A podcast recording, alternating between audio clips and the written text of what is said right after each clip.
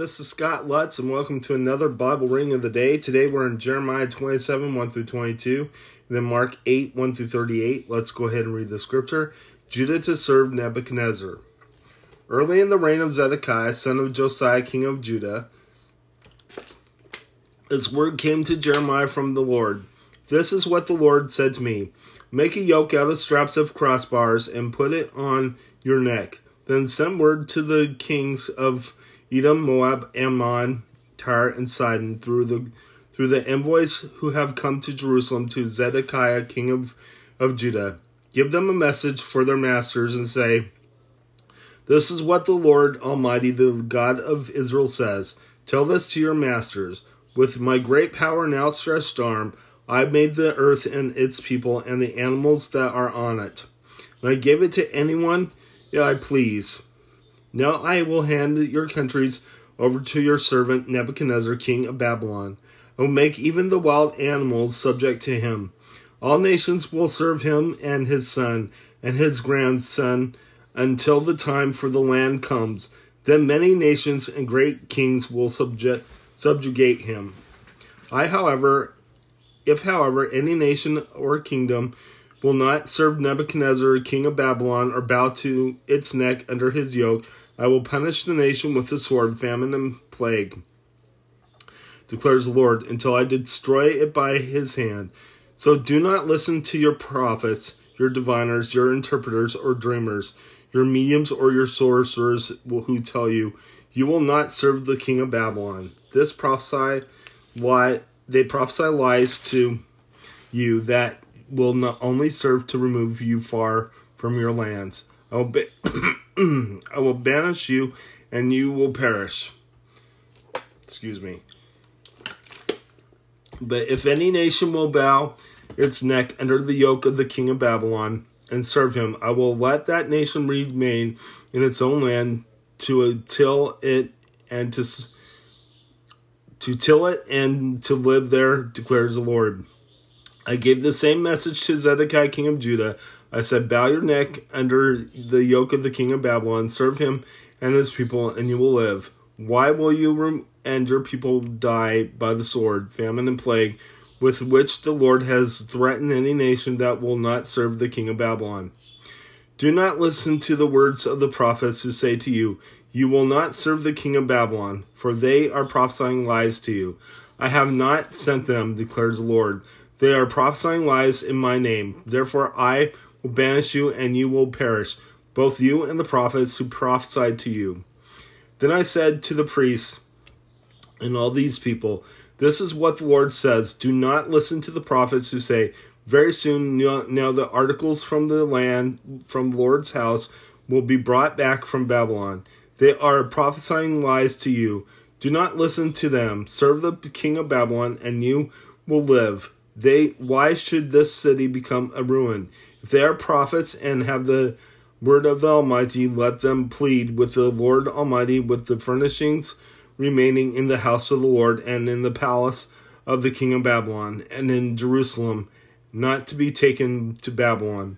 For this is what the Lord Almighty says about the pillars, the sea, the movable stands, and the other furnishings that are left in the city which Nebuchadnezzar, king of Babylon, did not take away when he carried Jehoiachin, son of Jehoiakim, king of Judah, into exile from Jerusalem to Babylon, along with all the nobles of Judah and Jerusalem. Yes, this is what the Lord Almighty, the God of Israel, says about the things that are left in the house of the Lord, in the palace of the king of Judah, and in Jerusalem. They will be taken to Babylon, and there they will remain until the day I come for them, declares the Lord. This then I will bring them back and restore them to this place. Let's go ahead and head to your New Testament reading.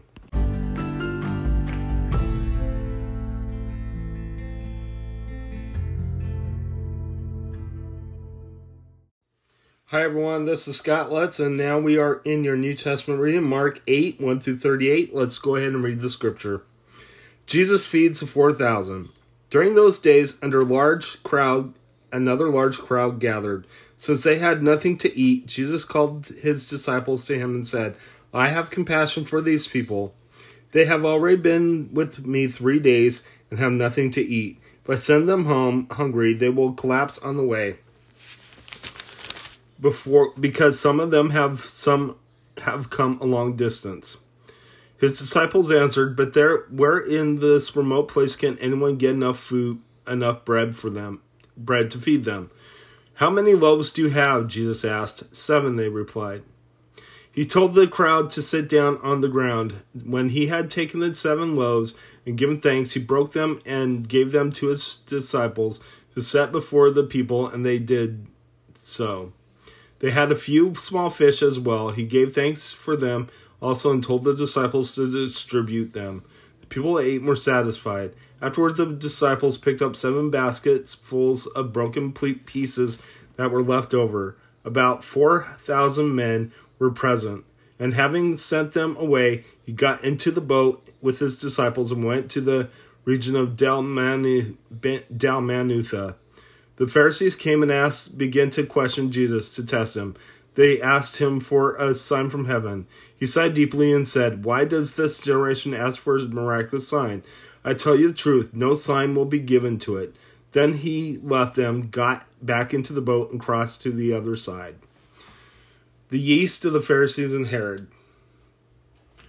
The disciples have forgotten to bring bread except for one loaf they had with them in the bre- in the boat. Be careful, Jesus warned them. Watch out for the yeast of the Pharisees and that of Herod. They discussed this with one another and said, It is because we have no bread. Aware of their discussion, Jesus asked them, Why are you talking about having no bread? Do you still not see or understand? Are, are your hearts hardened? Do you have eyes but fail to see and ears but fail to hear? And don't you remember when I broke the five loaves for the five thousand? How many basketfuls of pieces did you pick up? Twelve, they replied. And when I broke the seven loaves for the four thousand, how many basketfuls of pieces did you pick up? They answered, Seven. He said to them, Do you still not understand? The healing of a blind man at Bethsaida. They came to Bethsaida, and some people brought a blind man, begged Jesus to touch him. He took the blind man by the hand and led him outside the village. When he spit when he had spit on the man's eyes and put his hands on him, Jesus asked, Do you see anything? He looked up and said, I see people. They look like trees walking around. Once more, Jesus put his hands on the man's eyes. Then he, then he, his eyes were opened. His sight was restored, and he saw everything clearly. Jesus sent him home, saying, "Don't go into the village." Peter's confession of Christ. Jesus and his disciples went on to the villages around Caesarea Philippi. On the way, he asked them, Who do people say I am? They replied, Some say John the Baptist, others say Elijah, and still others one of the prophets. But what about you? He asked, Who do you say I am? Peter answered, You are the Christ. Jesus warned them not to tell anyone about him. Jesus predicts his death.